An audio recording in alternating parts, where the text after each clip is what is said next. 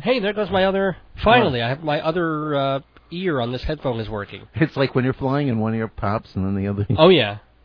Or when you're flying, you just get like mono on on your. Mono.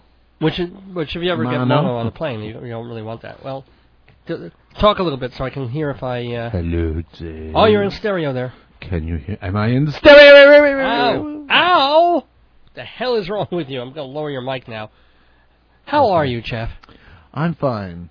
We're having a snowstorm. Well, no, no, no, I looked out the window. It's a rainstorm at the moment. I was driving. It was like it's like snow's hitting a window and then immediately turning to. It's like going. and then, but it's it's still melting because we haven't hit that point where it's That's 29 called degrees, 32 yeah. degrees. yeah. Well, 32 is still gonna melt. It seems to take Because like to get on the car's running it over. Yeah. So that's why it stays on the grass, but not on the. um There you go. I can know. I always wondered about that. It's called friction. It's called what? Friction. Yeah. Creates heat. What's where's friction? Tires, road surface. Oh, well, no. Even without the tires, isn't it? um Isn't it more likely to stick on grass than it Well, does? on... because the, the road surface also retains the heat. Oh, from so when a car comes over it, it tends to be. That's why we make roads out of blacktop and not out of cement. Because cement is colder and it doesn't do anything, or- Cement will freeze. and crack, or whatever. I don't know. I'm not a stonemason. I'm not a. No, but I know that blacktop is, you know, it's it's it's it's also pli- it, it's also. I like the little hand motion you're making for blacktop. It's like pliable. It's, It's like, like- Marcel Marceauish doing a bird. Right. Ooh, we, poor Marcel Marceau is dead. Yes, he is. He's silent. So is Edmund Hillary. We lost him. Did you know he went up there with someone else? Tenzing. You remembered. You knew that. Tenzing, yes. Because everyone knows that Sir Edmund Hillary, Mount Everest, he blah, blah, blah, got to the top. Well, because I've been to the mountain. That's right. When, when I went two to years Nepal ago, right? a couple of years ago. I had the worst trip of my life Wait, remind me, why was it so terrible? because it just rained and we were going Oh. up. We went up mountains that in the pitch black in the rain and it was dangerous. And they kept looking at me like I was holding the the the, the Well. car back because they couldn't get up certain hills. Oh, yeah, yeah. Oh God. But were you, you saw Everest, I assume you didn't Yes. uh, attempt any part of We it. We flew by it. Oh, okay. Was it really big?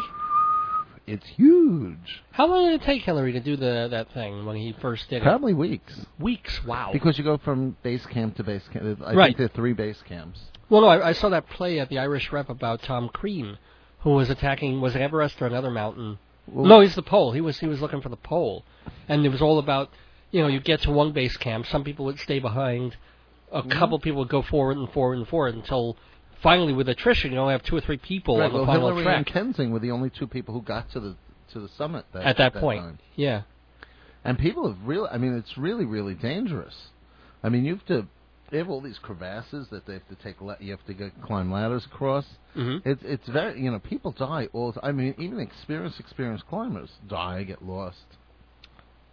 And the reason Sad. people do that, well, because it's there. Is that what That's right, it's like? exactly why they do it. because it's there. I don't know. Yeah, if there's poison in my medicine cabinet, I'm not going to drink it because it's there. They want to conquer it. They want to just say they've been to the highest Okay, on you know what? earth. Well, well, Edmund Hillary did it. Now, why does anybody else have to? Because they want to do it too. You know, he planted his flag. That's cool. Yeah. I mean, you understand why everybody wants to get to the moon because you can put the garbage there. You can colonize it. You can probably Well, you probably bounce put, you satellites. probably put, garbage on uh, the summit of Mount Everest. Do it yeah, I guess you could. Yeah, right. You know. Make a very cool sculpture. Well, you always figure that the summit is, is a point, don't you? You Well, the like summit sort of, of Everest is kind of like it's it just kind of summits and it's like a peak, but it's like a razor edge peak. Well, I assume he didn't stand right on that. He did. Really? Yeah. I would assume that's the most dangerous moment. Yeah. Uh huh. I mean, I would- if if he's li- if it literally comes to like a pyramid. I did it. Whoops. Yeah. right. Look, ma, ma. Wait. Take one. Someone's taking the picture. Step back. Tenzing, take one step back. Yeah. Ah. Oh well. By the way, ladies and gentlemen, let me just remind you that in ten minutes, Dave's Gone By begins.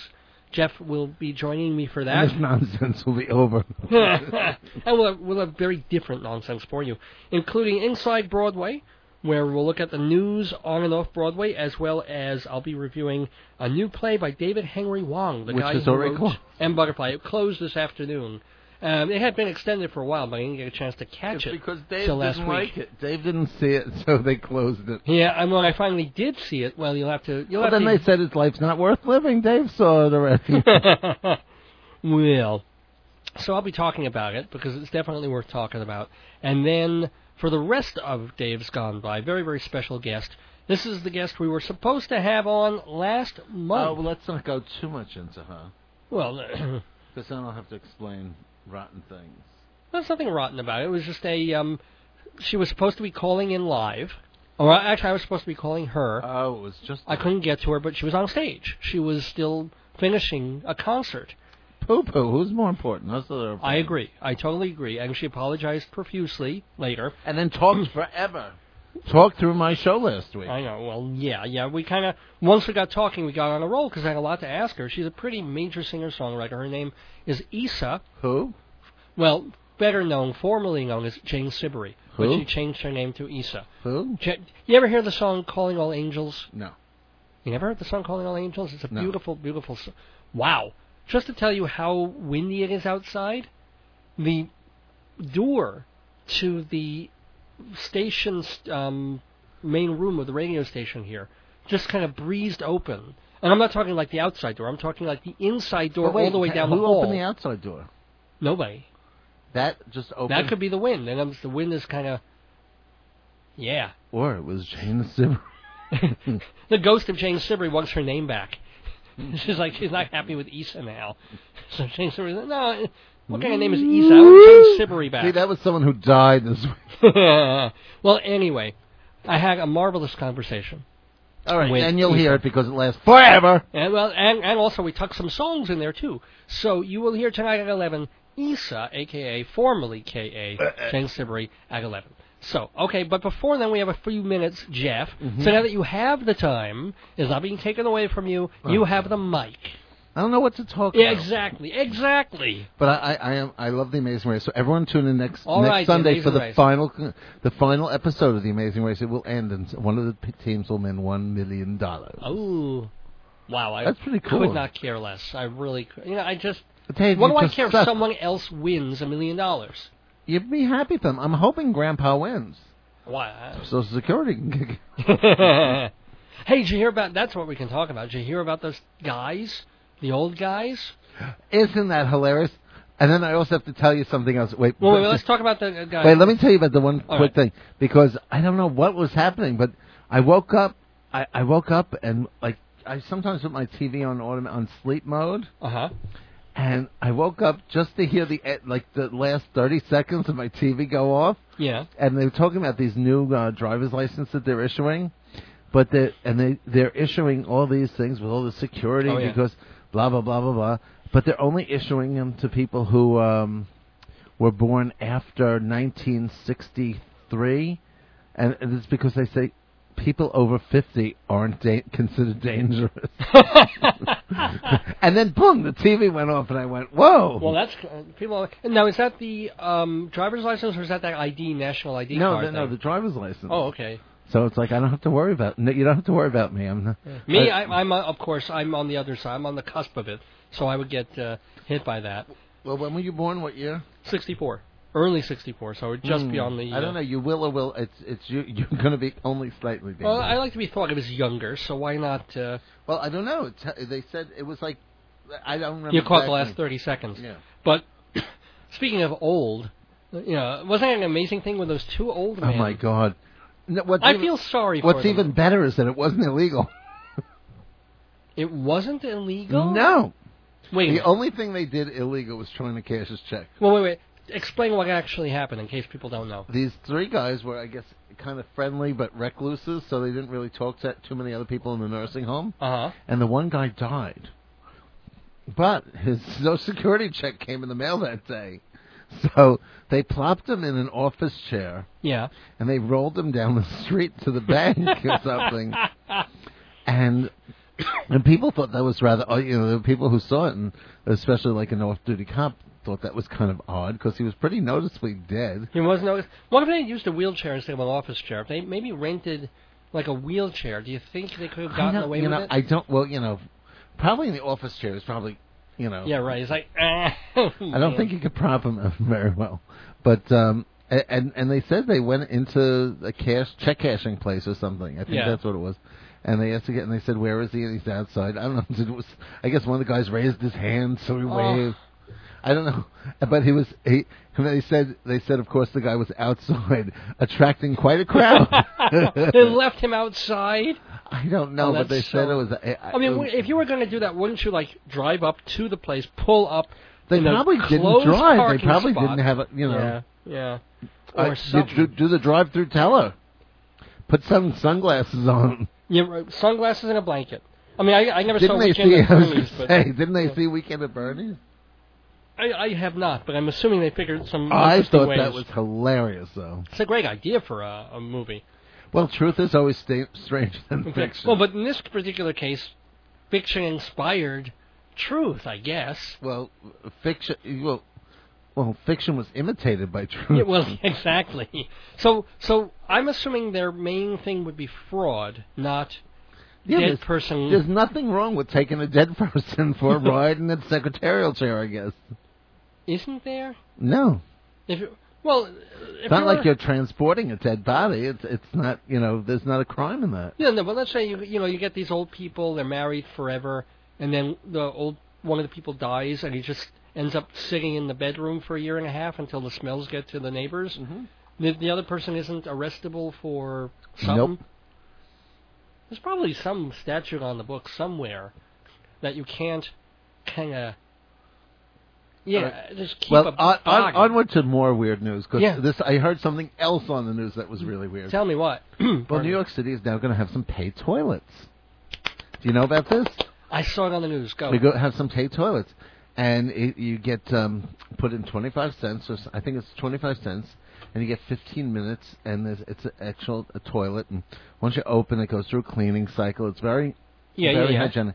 But the, one of the news reporters said, "Well, what happens um, if you uh, if you go beyond your 15 minutes?" And the guy joked, "Well, it locks you in forever." You know? and then then the guy and then, and then you hear the reporter go, "It was a woman," and and then you hear the woman go, "Well, actually, it's much worse." If you're Open- if you're yeah. 15 once your 15 minutes are, are up, and it's exactly what she put. It was great. She goes. Once the 15 minutes are up, the doors open and the eyes of New York are upon you. well, 15 minutes is. I mean, you can do a lot in If you 15 ha- but if you have diarrhea, I've had, I've had, I I've mean- had horrible in intermissions of I just want to know. I, I mean, it would be nice. Can you like keep putting quarters in there? I doubt it. Because how, uh, how could you do it from the inside? And if you could, then you just have drug dealers in there all day. You know, I'm assuming. I know, but if you really don't feel well, I, guess you get up, you open the door, you get out. You and I wonder if there's in. a countdown clock inside. Oh, that would be smart. Now that would be, you know, so you know pretty You well. have 15 seconds before the eyes of New York are upon you. Yeah, it'd be amazing if they had like toilet meter maids.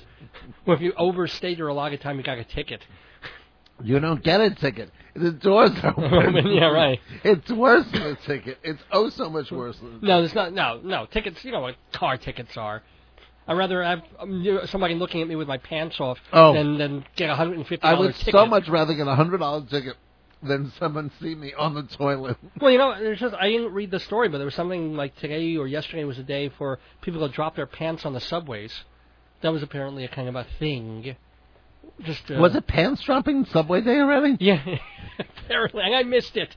Damn! I always miss the important. I hate when half flag, half staff Flag Day comes.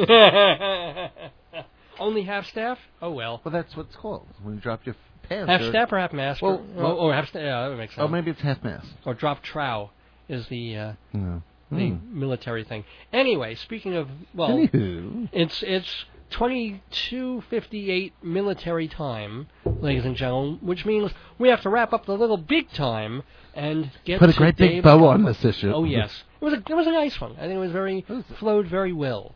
Thank you, thank you, Jeff Goodman. Stick around, please, Jeff, for Dave's Gone By coming up. I have to. I'm glued to the desk. Excellent. I'm glued here too, and please, everybody, stay glued to your radios. We've got Dave's Gone By with Inside Broadway and Issa coming up right after this.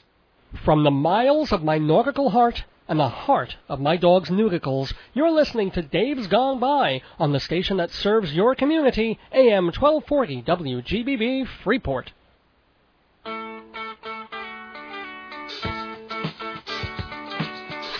Greetings from Long Island, where every highway is a sunrise. It's time for Dave's Gone By, an hour of comedy, talk, and music brought to you by Total Theater, with your host, Dave Lefkowitz. You've never heard anything like it, so sit back, relax, squeal if you must. Here's the host of Dave's Gone By, Dave! Tropical hot dog night.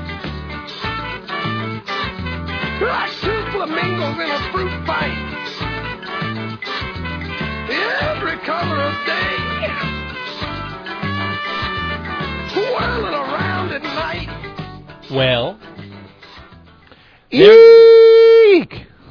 eek. There goes the neighborhood, not eek. No, you told me to squeal if I must. Oh, he must squeal. That was that, was, that, that wasn't such a great squeal. Mo- Eek! move away from the mic and do a louder, better eek squeal. Ah! Ow. Okay. That's not a squeal, that's a shriek. You need to work on that. I think you also broke my headphones. There you go. I mean, you just literally broke the headphones in half. Oh well. That's Jeff Goodman scree- screeching at you. Serves you right. Serves you right.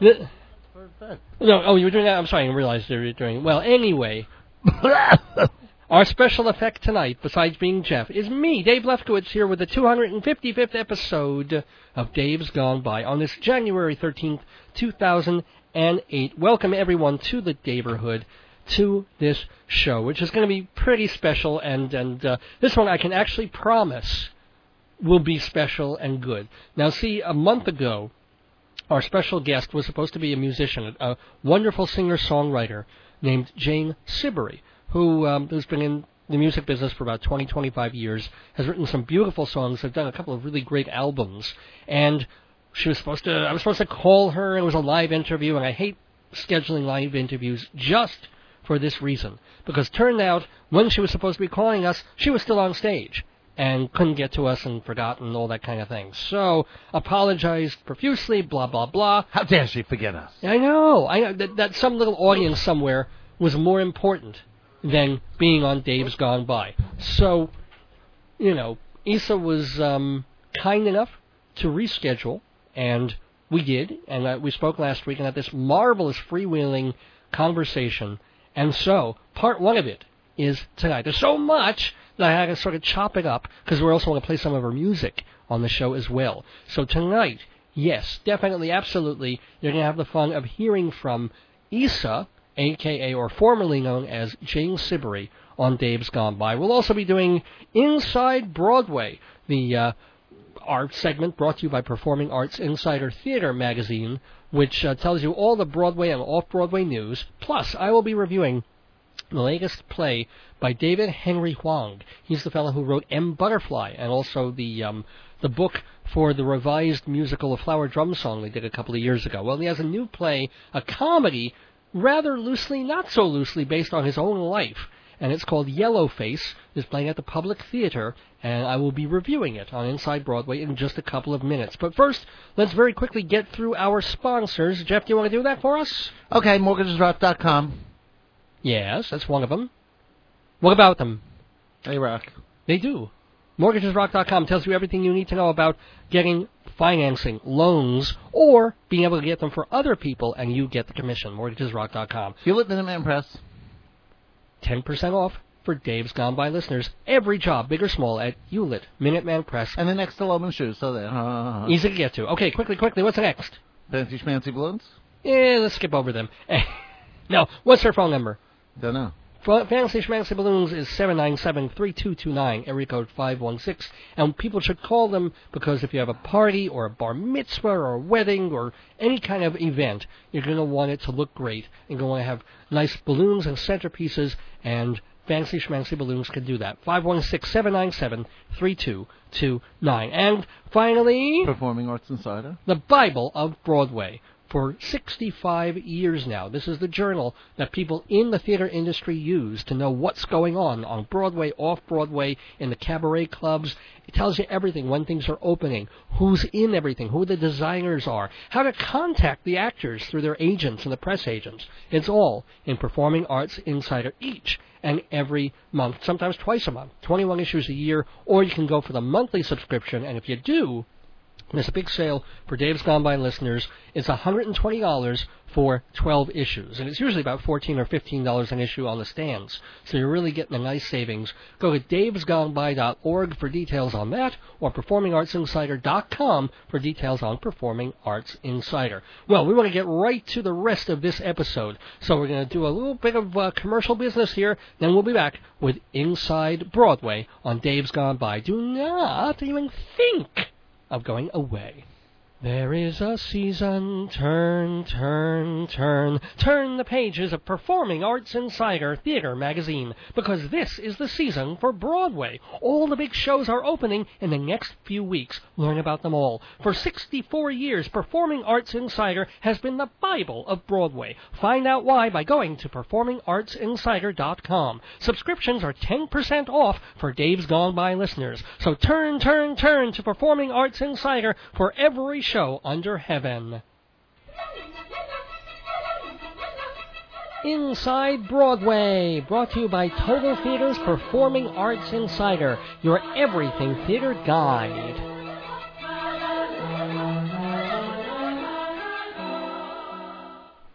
Yes, we go inside Broadway pretty much every week on Dave's Gone By because I love the theater and also because I'm somewhat involved with Performing Arts Insider Theater magazine that sponsors this segment. And also I like to tell people what's happening culturally on our stages. Well, You're so cultural. I am, aren't I? Oh, God. Oh, God. Well, I have wonderful news. Now, see, this is that time of year. You know, it, it's a fairly quiet time as far as things opening and closing. And, well, well, closing no, but things opening and, and theater news.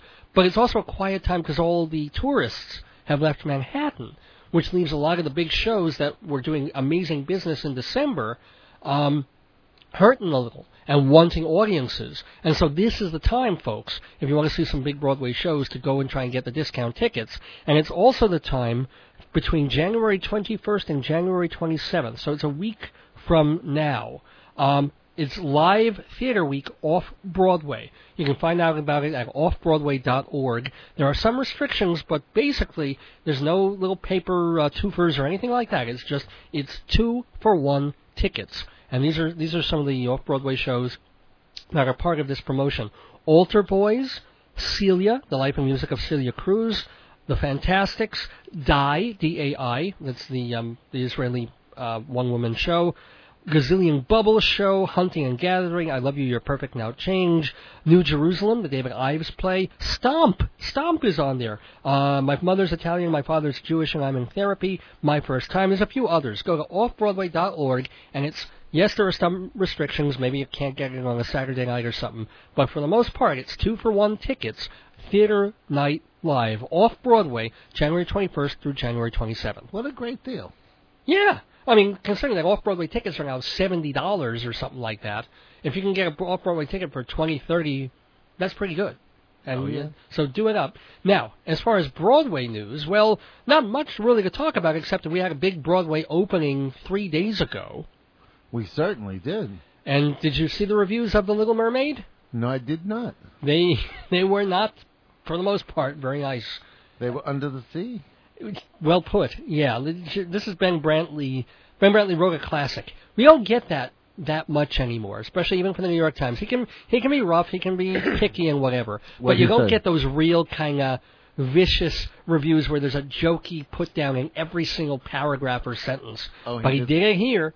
He opened the review, Ben Brantley, the, the head critic of the New York Times, with "Loved the shoes, loathed the show." And it was Oh. downhill from there because he talked about the, these skating I heard the things. that set is unbelievable. unbelievably good or unbelievably. No, unbelievably good. Eh, He called the show a musical blunderbuss, Oh my god. and he said the motto of this production could be "You can never go broke underestimating the taste of preschoolers." Ouch. I give it a C. Now, and I looked at some of the other reviews, and and for the most part, they were a little kinder, but they were still very, very underwhelmed by by the Little Mermaid. So it makes me wonder: Is the Little Mermaid going to be in trouble? Inquirer give it a thumbs up? I, I missed the Philly Inquirer, but Newsday was like, eh. Well, that she's a wiener. USA Today wasn't wasn't too bad. USA Today said it wasn't great, but it, it was cute. It was nice. So they were about the best review I saw of it. Although I only saw a couple. But now that are they going to have? Do you think another Tarzan on their hands, or are they? Is it going to be like Legally Blonde, where the audience is so built in with teenage girls that it'll do okay? I think that's that's going to be the case. You think it's it's pre-booked, it's They're like pre-sold? at 100 percent business already. Are they really? Reviews, sure. Huh. Well, yeah, but Tarzan was doing really good business for a few weeks too, and then the the bottom dropped out of their. But Par- Tarzan was not a little girl's musical; it was a little boy's musical. Okay, good point. And the little boys just were like, eh, I'd rather see Lion King or, or Right, right. something else. Yeah. And, and if you come to think about it, the shows you got Wicked up there now. You've got um, what's the other one that's really good? Legally Blonde, and there's another one even for What? that's girl appropriate or girl girl like on Broadway that's doing Mary Poppins. Mary Poppins, right? So that's the the new demographic, and I guess legal um what do you call it? Mermaid appeals to it. So will Ben Brantley's and on other people's reviews make a dent or a I don't think so. I, I think this is pretty much has a big built-in audience. I mean, they they closed Beauty and the Beast. after 15 years? I know, but to to open this, Oh yeah. and and if this doesn't work, then Shrek will come in. Oh, that's yeah. yeah, Good point. Well, they'll bring Beauty and the Beast back, just like they did with Les Mis. Oh, I mean that wasn't Disney, but you know what I'm saying. Anyway, I got just a couple more minutes here on this part of Inside Broadway on Dave's Gone By, so I wanted to tell everybody fairly quickly about the new David Henry Hwang play called Yellowface. Now, Hwang, very best known for winning the Tony and I, maybe a Pulitzer, I don't, maybe not, for um, M. Butterfly, a very famous play about the the diplomat who falls in love with a Chinese woman who's actually a Chinese man playing a Chinese woman, and it was really well done. And John Lithgow became pretty famous from it, and etc. and so forth. Hwang is a very good playwright. He's one of our best, actually. He's written some terrific one acts. He's also did a br- brilliant play on Broadway that flopped called Golden Child, that I think should get another. I love that one. Wasn't that a good play? Yeah. And well, I mean, nobody saw it, but it was damn good. He, I didn't like. Um, um, he was actually speaking of Tarzan. He was the one who did the the bad book on that. So with musicals, he's a little iffy. He also did the uh, the revision of Flower Drum Song two years ago. But as far as plays go, he's he's really fine. So Face Value was a play that he wrote uh, about 10 years ago, and it had to do with something that happened when he was doing M. Butterfly, and he went into these, um, this M. Butterfly, well, actually, I'm, I'm confusing things, forgive me here. He was kind of involved because of M. Butterfly. He was seen as a spokesperson for the Asian community, right, in, in, in the entertainment Asian community. So when, speaking of uh, the Les Miserables people, when, um, what's the one with the helicopter? Miss Saigon. Thank you. Miss Saigon was playing on Don't worry, Broadway. I'll be here for all your little questions. That's perfect. that's that's what you're here for, Jeff. To just feed, feed me the info. So Miss Saigon was playing in London, and and the Asian community was shocked and angered that playing the engineer, that kind of key role of the narrator person and the the, the slimy guy who who is the connective tissue of the musical. He had an American dream. Yeah, and he was an English actor named Jonathan Pryce, with not a hint of Asian or Eurasian blood in him. But that's also because he originated the role in London. Well, yeah, but even in and London, won all sorts of awards for it. Yeah.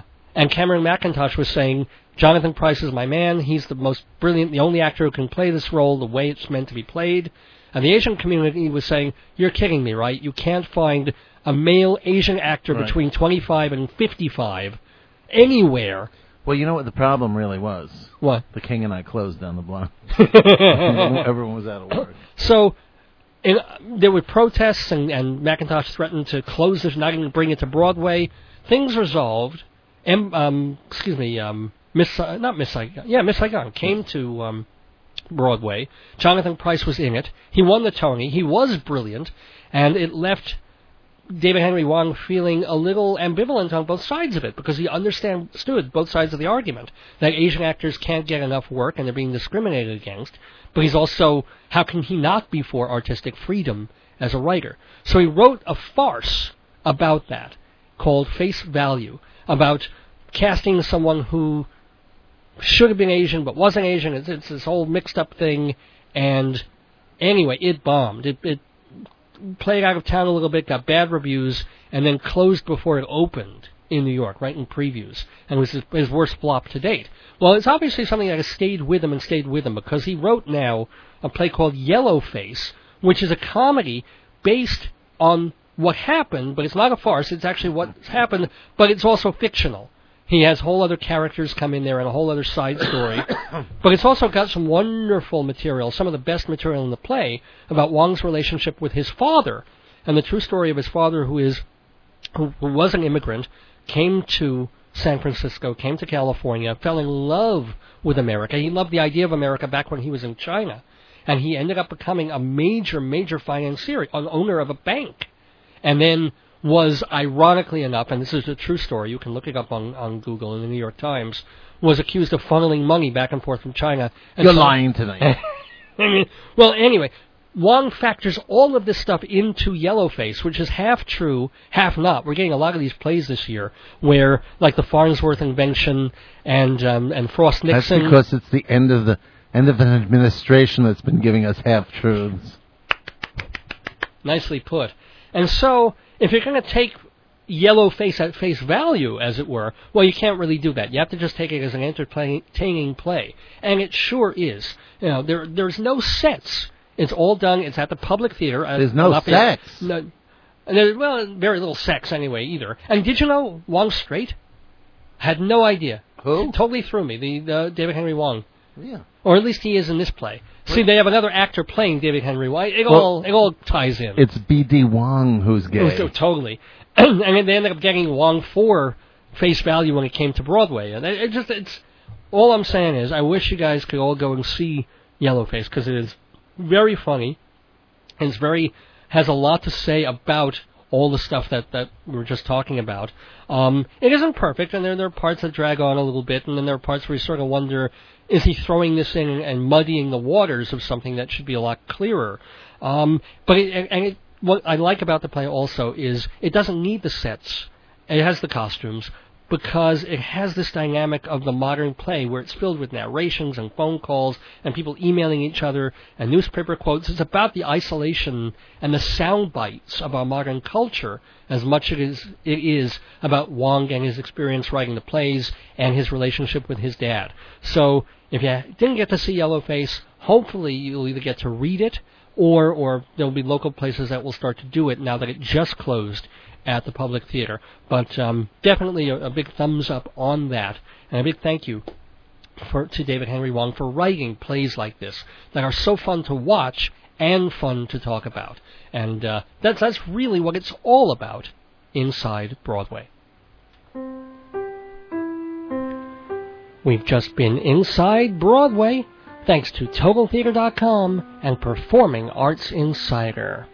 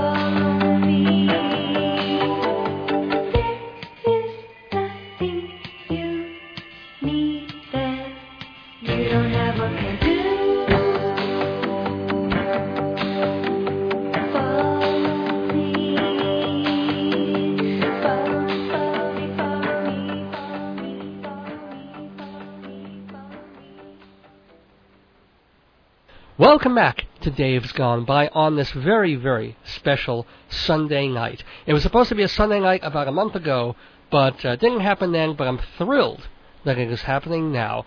We have with us on the phone a pretty legendary singer-songwriter, formerly known as Jane Siberry, currently known as Issa, and still making some pretty amazing music. Issa, welcome to the neighborhood. Me bad, Dave. I I'm sorry I missed your last interview. It was my fault. Oh, okay. Well, don't apologize to me. Apologize to the listeners, and they forgive you, and we love you, and it's all okay now. So you were you were in a concert or something, like you you couldn't even get I to. your- was on stage, if that's any kind of excuse. Well, what, what songs were you doing while we were waiting for you? Do you remember what your set list was? Uh, it was the end of the show, therefore I was doing Walk on Water, Uh huh. which people might have heard before, and then the last song was a new song called We Are Low, and then and I didn't do it because I was in Montreal. I did it in English speaking countries too. Okay. um, countries. Did I say countries? Um, yes, and then uh, yes, and then I was yes. So Yes. Okay. Well, no, it's cool. I'm thrilled that you're here tonight, and um, just so much stuff to talk about, both about your work and about well your life. Even though I'm sure you're pretty darn sick of answering questions about your big life change a couple of years ago. But I guess one more time it won't hurt to uh, to go through that again. But why don't we start from the very very early part? Um, in fact, one of the records that you released a few years ago was your first recordings when you were still like a teenager. So you you came to music pretty early, I assume. yeah, I did. I've I've always um, played piano by ear, and I didn't learn guitar till I was 16. But yeah, it's always been um, a surprise that other people didn't do it like, all the time like I did. And did you pick it up pretty quick when you were doing the um the guitar and then piano? Yeah, yeah, I play by ear, so I can pick up most things and and and play it. See, I play I play by my fingers and it takes me forever. I should probably do do the ear thing instead. Well, how many ears do you have? It helps if you have. Well, I have two ears and, and ten fingers, so I should be eight. It's the other eight fingers that are getting in the way. I think that's the big problem right there. Oh. Well, if you'd like to talk to my mother, she's right here. She can tell you about when I played piano when I was young. Are you kidding me? Your mom is there? Yeah. Is Oh my God! right? Put put your mom on the phone. This is I get two for one tonight. You do, and I just happened to be in a hotel room with my mom. Um, and here she is. She can tell you whether the rumors about me are true or not. So I introduce you to Shirley Stewart. This is my mother. Oh, hi, Shirley Stewart. Hi. This is Dave Lefkowitz. Dave. Good evening, Shirley Stewart. Boy, I mean, we we hear about celebrities like Britney Spears and, and having these horrible things, and then then you come across a celebrity who's in a hotel room with her mom. I mean, that, that's Oh, we're just having a ball. Well, that's that's terrific. Um, are you on tour with her, or are you just visiting, or what's the deal? No, we're in a small town outside of Toronto. We came here uh, to celebrate uh, Fred Siberry's 90th birthday with all our relatives. Fred being her, your Uncle. uncle. Okay, cool. Just just checking. And And the husband of the the aunt that she admired so much. uh huh. So we're, we've been here with all the relatives. Well, that's, Now, what would- great. What would you like to know about Jane? this is this is bizarre. Okay, I'm but I'm, I'm oh, what do you remember when she came to you and said, "Mommy, I wrote a poem," or "Mommy, I wrote a song," and you said, "Oh, that's nice. Let me hear it." oh yes, I do. When she started composing, Uh-huh. uh, she'd be uh, doing her thing, and we'd all be in bed, and I'd hear these little footsteps on the stairs, and I'd hear this little voice saying, "Mom, are you asleep?" And I'd go down to the kitchen, Uh huh. and she'd play me her latest song, and I'd listen to it, and I'd say, "That's very nice, but I need to hear it again." So she might play it two or three more times for me when I oh. should have been in bed and asleep. and did you? Enc- I assume in those years you encouraged her, but was it tougher to encourage her when she became sort of a teenager and, and young adult? And were you worried? Oh, she needs to get a regular job, job, or was that never a consideration, kind of a thing? No, she got her honors degree in microbiology from Guelph University. Mm-hmm. And when she had her gown and her cap on and her diploma in her hand, she walked down to her dad and handed him the diploma and said, Now I'm going to do music for the rest of my life. And her dad said, or did his jaw just drop and say, ah, No, here's a checkbook always- and no, what? he's always been interested in music and uh she played in cafes when she was at university. hmm She took music lessons and she did finish the theory, but the practical nobody could really teach her because she had a good ear. Yeah. But I'm curious. It's probably not a fair question to ask, but do you have a favorite Jane Siberry slash Issa song? I like one more color. Uh huh. There's so many favorites. Well, I love yeah. the hockey because it reminds me of my youth, and I think that came from stories that I told her of where I grew up, hmm which was on the edge of a pond, Oh, okay. Grenadier Pond. She's a marvelous daughter. I'm Aw. really lucky. okay. She is. She really is. She has included her dad and me in everything all the way along. Well, Even obviously uni- you're you're right there with her, and that, that, that's that's. I have one more question for you, and then and then I kind of you know obviously want to get back to, to talking to her, but how did you feel about the um, the life change a couple of years ago? I assume you had to be supportive, but where do you did you look at it and go, you know, where's she going with this, or was it like, oh, you know, that's kind of a nice idea? Well, um, I was sort of relieved because she really worked hard when she had her own business, Sheba, Uh huh. and she didn't have enough space. I didn't think because I used to try and help her with the, you know, the office, the odd jobs, and when she didn't have time to clean, I used to try and help with that. hmm Well, yeah, I, I mean, people, it's an all-consuming job to run a record company. I mean, literally That's right. mailing everything and getting the, the silk screens and the T-shirts and the mugs and what and what have you, Oh. and then having to concentrate on some point on music. I mean, where's That's the right. room for that? Yeah. It was a nightmare at times, but she managed. Mm-hmm. She's very innovative, and I'm very proud of her. And do you call her Issa now or Jane? I'm wondering. I don't know. I, you know, I don't know either. really? What do you just say? When Hey I there. ans- when I answered the phone, this morning Uh-huh. she called me, I said I started to say Jana Bell and then I changed it to Issa. So it, it might take another couple of months before it really totally, totally still sinks in. Jana Bell. Was that is it is Jane a shortening of Jana Bell? Or is that just a little nickname? That's their nickname. Oh. Well, my son changed his name, and uh, if you're going to change your life and your lifestyle, according Uh-huh. to the Kabbalah, changing your name's all right. Now the wait. right thing to do. The now, no offense, but what are you? Uh, you you're not Jewish, are you? No. Okay, well you mentioned the Kabbalah. Well, I studied it. Nothing wrong with studying it. I studied it for four years. Oh my gosh. So you're not quite the typical, um, you know, middle class mom housewife either. Obviously, if you're studying the Kabbalah for four years. So Well, my children have included me in their life, and it certainly broadened me. that's wonderful. That's really It terrific. is wonderful. I'm a very fortunate woman. Well, I'm, I feel very fortunate to be able to talk to you, Issa's mom, but I still, you know, obviously want to want to talk a bit to Issa if she's still there. Um, so if I, we could get her back on the phone, I would love to talk to her. Yes, I don't she's you have a right here. two-line looking thing, but- Absolutely stunning. Okay. Thank you. Oh, we're, by the way, in the neighborhood here, we're talking to Issa and Issa's mom, who was re- really, really fun to talk to. But I think Issa's back on the line now. Uh, Yes. Hey, welcome back. Um, I didn't ask her anything too too personal or upsetting. Don't worry. I didn't I didn't freak your mom out in any fashion. At least I hope not.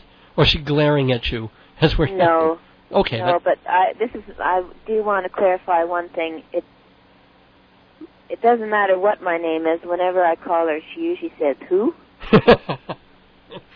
Thanks, mom. Yeah, that that's that's nice.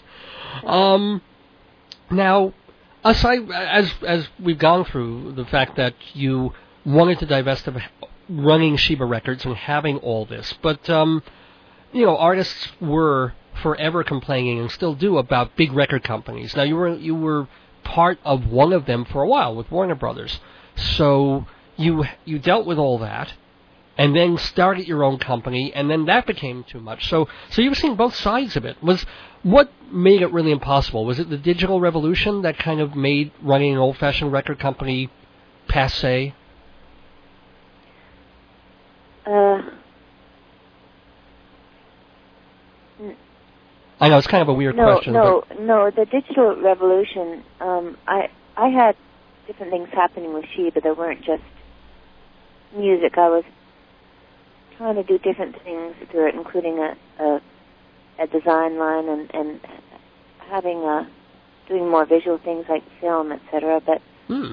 so that still it, it meant more than just me doing it and running an office and managing people. It was really interesting, and it, it was a crucible in which I really learned a lot about myself and and uh, acquired a lot of compassion for other people um, running businesses and doing it well.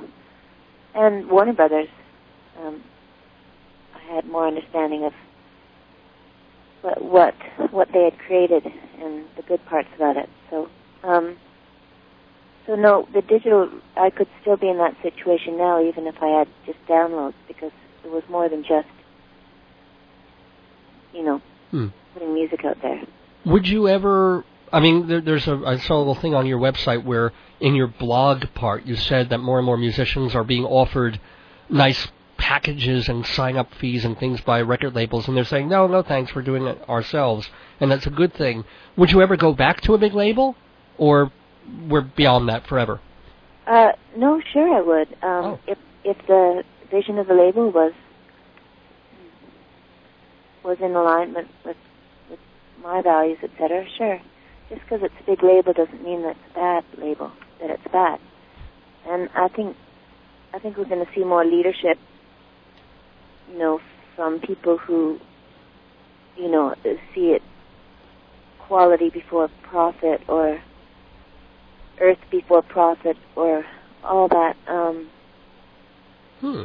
or operating on a higher level before profit, and then that will be a, a new way of having success. That it will bring profit on it in its own way. Um, I think you'll see that kind of thinking coming into companies that can be big. In I our lifetime. Yeah, Okay. yeah, yeah. As long as we live long. But um, yeah, don't you? I mean, I hope so. I mean, it'd be lovely.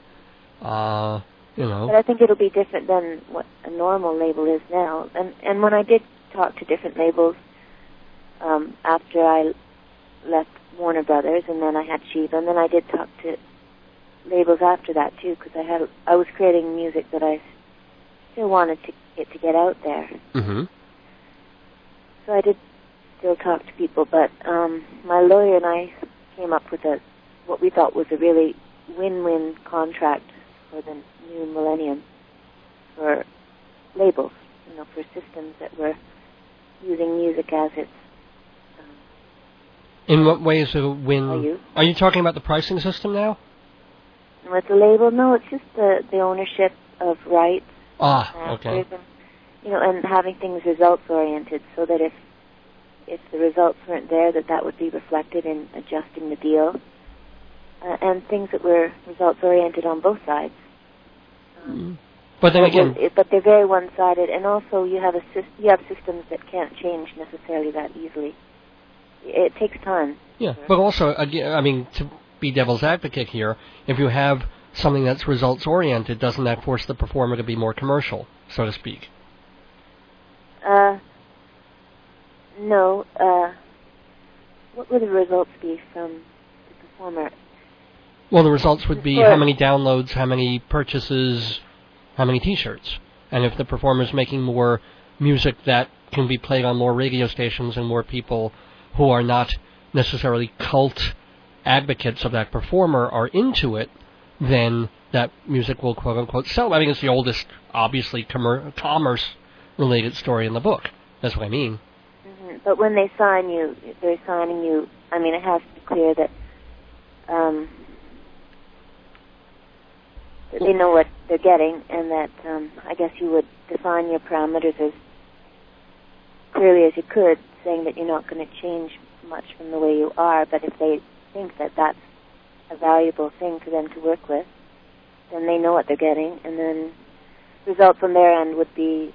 Um, you know, that the budget for marketing for this record would be Yeah, that's a good this, point. and and, Yeah. and that they would have this many ads and this many at a certain level um, media format, and they'd have this many units in the stores. Now see that makes that sense to me. Yeah. And then if it doesn't, if they start losing money and they have met their requirements, then both of you have to say, well, it's not in the air, and then we should lose lose at the same time. That, okay, I get that, and also, and it, it takes into account that some artists will have a fan base of ten thousand, you know, and they don't have to have a fan base of a hundred thousand or a million. You, you know, you can start from different levels and tiers, and understand, you know, that they'll relatively stay in those places, and that's okay, as long as both play, you know, both the company and the artist are working from the same vision of where that artist is.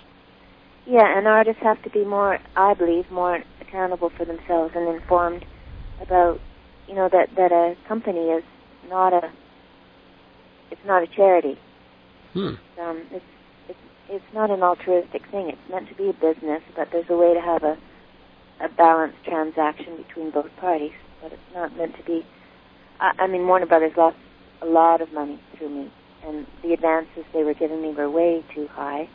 And I've that's why they never heard an artist say something like that. Never. Oh, well, they, they were, and and uh, at a certain point, I really felt like I wasn't pulling my weight, and that doesn't feel good. Wow. And so when they wanted to renegotiate the advances, I said yes. And then they added that um, they wanted to insist that I work with a producer, and then I said no, because that. I, but at that point, I just fini- finished. I think when I was a boy, and then I did Maria, hmm and I felt um, they didn't get me, and, and that um, I actually was a good producer. And um, Well, when I was a boy, is is I think, and I think a lot of people think a, a real masterpiece. I mean, not that you haven't done great work since or before, but something about that album remains really, really special. So I can understand your attitude of being like, "Hey, I can do this. I can I can do this just fine by myself." Yeah, and that, well, I really think what makes someone, that success comes from my definition of success, which I think can be a commercial definition, comes from um, something being as undistilled as possible. That's what gives it durability. And um, as long as it touches people somehow, and I, so if it's heart oriented, um, to me that's a pretty good formula. But it's rare that I, I mean, these stories are so old, where someone has a hit and then the record company almost shoots itself in the foot by not getting records into the stores in time, you know, or doing things, making moves that everyone else is saying, "Well, I don't get it." They deliver, or they they just cause themselves to lose a lot of money when they seem to want money, and then they do things that make them lose money. You know what I Yeah. know what I mean? So I, I think I think success comes from making someone more unique than the opposite. So to me I would I would really admire a record company person who said who listened to a demo tape and then sent it back and said, I really think you could be more you than what I hear here. Hmm. You know? Well, maybe that takes a Clive Davis or something. I don't know. I don't know much about him, but I I don't think it happens very often, if ever. Um, But then again, when they get a demo tape, how do they know who the you is? You know, they have to they have to live with the person and, and see them in concert five times or something just to know who the you might be. And see them well, hopefully backstage. you they've know. done. Hopefully Yeah. they've done a fair bit of that if they sign them. But um, you you can tell when people are trying to sound like Alanis Morissette or whatever they think is the the thing that will move them into alignment with commercial success. You can you can you can smell a rat. People can smell a rat. The everyday person is probably the best person for smelling a rat. The, the what? I'm sorry, I missed that. The what the person? everyday person. I think the, I have so much respect for everyday people, and often Oh, they can't articulate it. Yeah, Mm. but they they know when something's off, even if they don't know how to express it. But people are so, so smart. Anyway, I they Cool. they can tell when someone they can smell the truth and they can smell fear. Minute Man, the superheroes of photocopying, printing and binding. Minute Man, no job too big or small. Minute Man, family run since 1975. Minute Man, 1315 Broadway in Hewlett, Long Island, next to the new Loman shoe store. Tell them they've sent you for 10% off. Minute Man, hero of our photocopying dreams. Hello, everyone. This is Issa, and you're listening to Dave's Gone By on WGBB. It is kind of fascinating to talk about the business part of all this and, and the fact that you, even before Radiohead, even though they got all the, the notoriety for it, you were doing the whole pricing as you please thing before they were. Which is, you know, go to the website and if you want to download a song, pay what you think is worth, pay what you can afford. And this this set the whole industry on its ear because they were thinking, well, well, everybody will just pay nothing, or will they? So, what's been your experience with that to date? Well, um, it's it's an old model. I mean, it's a flexible interface so that when someone comes to your table in the bazaar, you try to make sure they don't walk away without something that they, that they would enjoy, unless they really don't want it. So you, you say you, you you try to find the right price for them. I mean, it's the same principle. Well, no, in the bazaar. in case, Sorry. but in this case, it's the person coming to the table who decides their price, and that's fine. I mean, actually, in a bazaar, they're they're going to try and sell you anything, and if you don't want it, they'll just mark it down. I mean, it's a little kind of a little different. Your at least people coming to your site will probably want to get something from you. That's why they're there. And I guess, as you say, then it's it's good to find a reasonable negotiation. And that has worked for you so far. Well, yeah, I, I mean, when I had fixed pricing for downloads, I'd say I'm making a bit more now. But but right now, I think for me, I'm making much less with downloads than I did when I was selling CDs. But in the Hmm. end, when I had my own little company, it the costs were so high for the manufacturing and mail order and staff and everything that went into it that um, it wasn't worth it.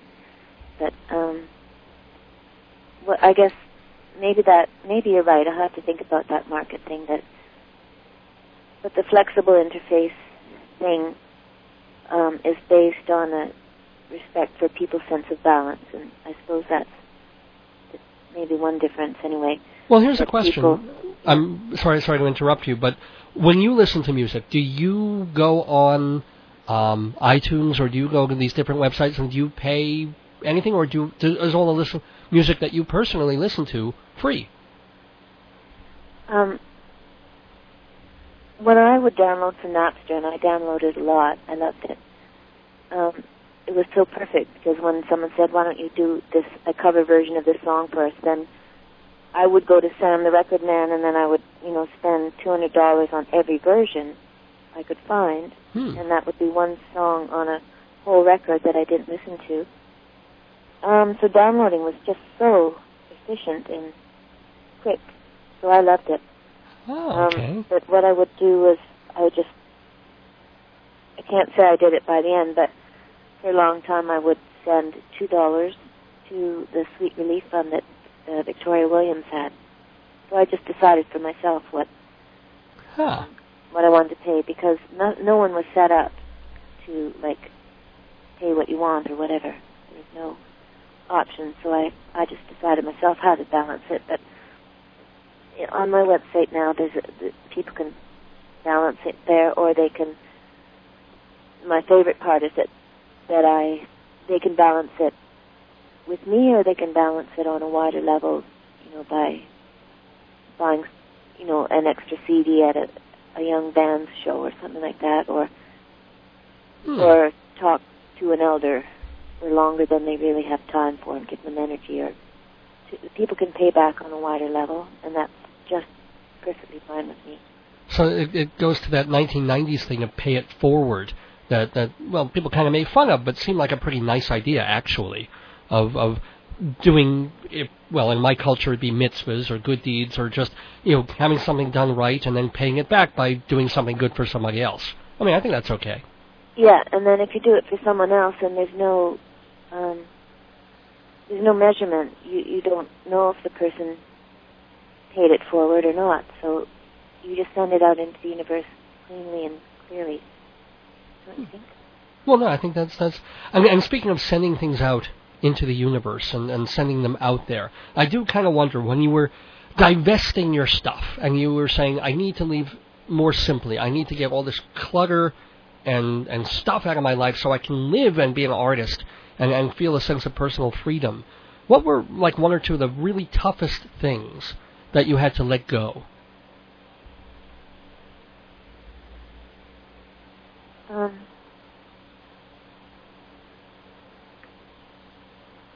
the the the last things I've been able to let go of, and and I still haven't let go of some of them, are like, and maybe I won't because I I I'm didn't want to be really hard on myself and you know rip out my roots faster than was Mm-hmm. respectful to myself, but slowly I've been able to let go of things like um, on New Year's Eve this year I went to my locker and finally went through my tapes from my cassette tapes from all my first records up to I guess Maria, like from my first record through when I was a boy and all the cassettes of my early versions and just playing the song on the piano and those were quite precious to me. But then I thought, I, I don't want to. I don't think I'll ever listen to them. They're precious, but I don't have to have them. Um, What did you it doesn't do? stop them from being precious Yeah. by getting rid of them. Well, I mean, you can get rid of them by giving them to, say, a the Rock and Roll Hall of Fame, or or did you just what did you do with them? I, I went. well, I while everyone else was partying, I was I was going into warehouse parking lots looking for dump, dumpsters. You're kidding me. No. You just you just you dump them? Yeah, they. Well, I don't want. I, I thought there was a certain arrogance to thinking someone else would like to spend forty hours of their life listening through to all that stuff. I don't know. It just it just seems. uh Well, I mean, I, Doesn't mean I haven't kept some some things, and they'll go probably to the National Library Library in Ottawa. Okay, okay, that's phew. I mean, imagine Yeah, if yeah. somebody felt that way. If Bob Dylan one day said, "You know, I've done enough. I think I'll just find a dumpster somewhere and take these 1958 uh, Woody Guthrie songs I was doing, and eh, who needs to hear them?" I mean, hello. Uh, yeah, I'm sorry. I just that that that strikes me as a little too. No offense, but yipes. Um, I, I also Yeah, but- yeah. Yeah, but the, I mean, you you mean masters? Well, or even even just these homemade little cassettes of you at the well, of, of stuff that you can never get back, of stuff that isn't somewhere else recorded and saved. Yeah.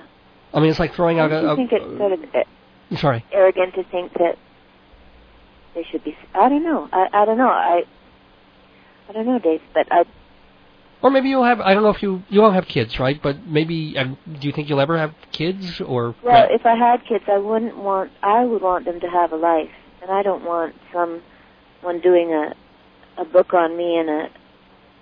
I just don't want to take up. I, I put out the best that I could, and I Hmm. I don't know. I just I, I don't want to be one of. I don't want to be responsible for people not having a life.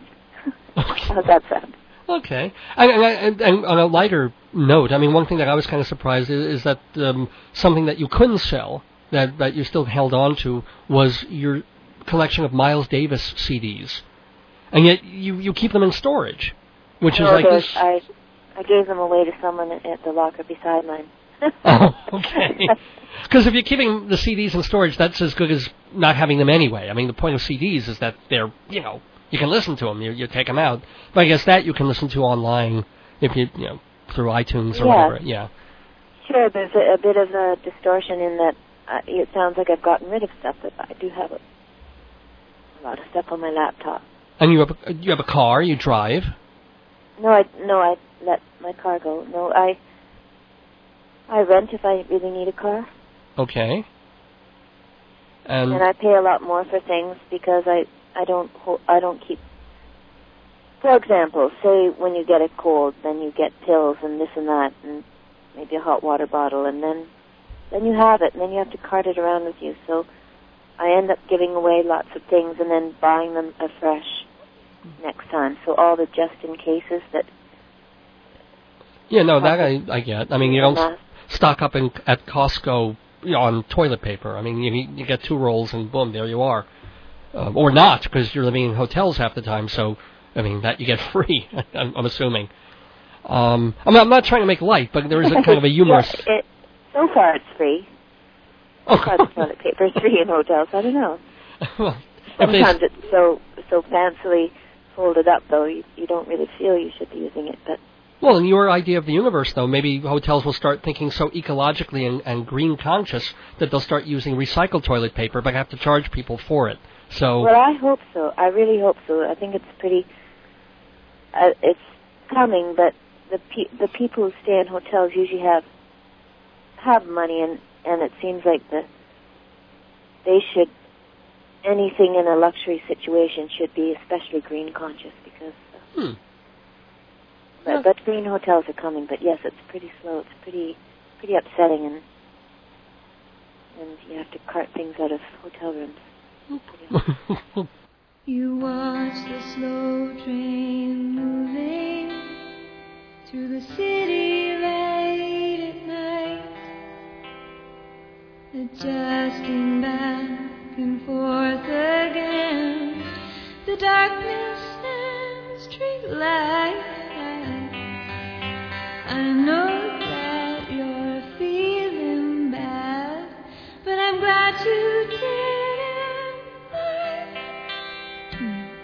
Easy to get caught up But you know you can't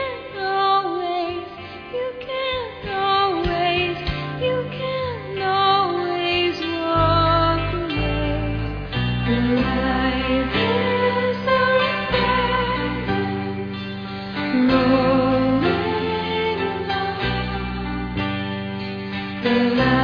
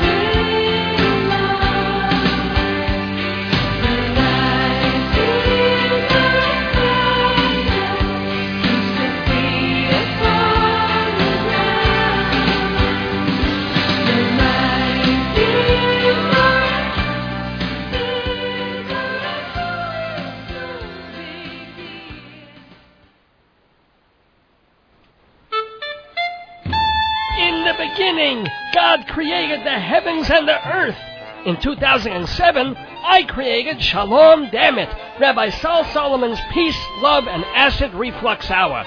It's a TV show by Jews, about Jews, and for everybody. It airs Wednesday morning, 7.30 on Cablevision Channel 20. You can also watch episodes on YouTube. Just search under my name, Sal Solomon, or Shalom Dammit. And God saw that it was good, and you'll see it's great!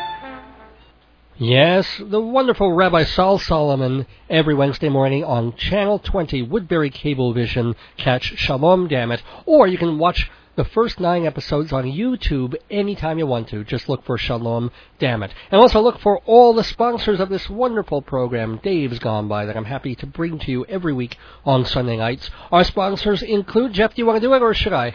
You go right ahead, Dave.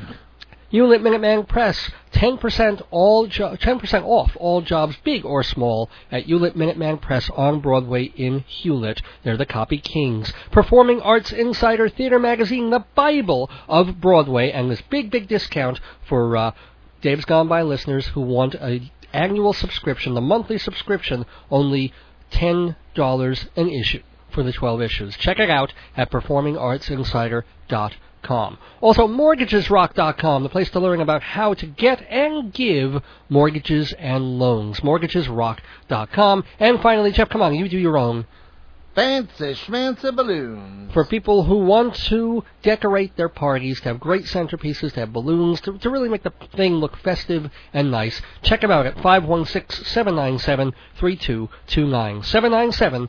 797-3229. Remember that, you know, I want to get your letters. I want to hear what you think of this program and your suggestions for other shows. No, So- we only want to hear nice things. Eh, or, or negative criticism in a positive way at davesgoneby at AOL.com. Do we do we want to hear from prisoners?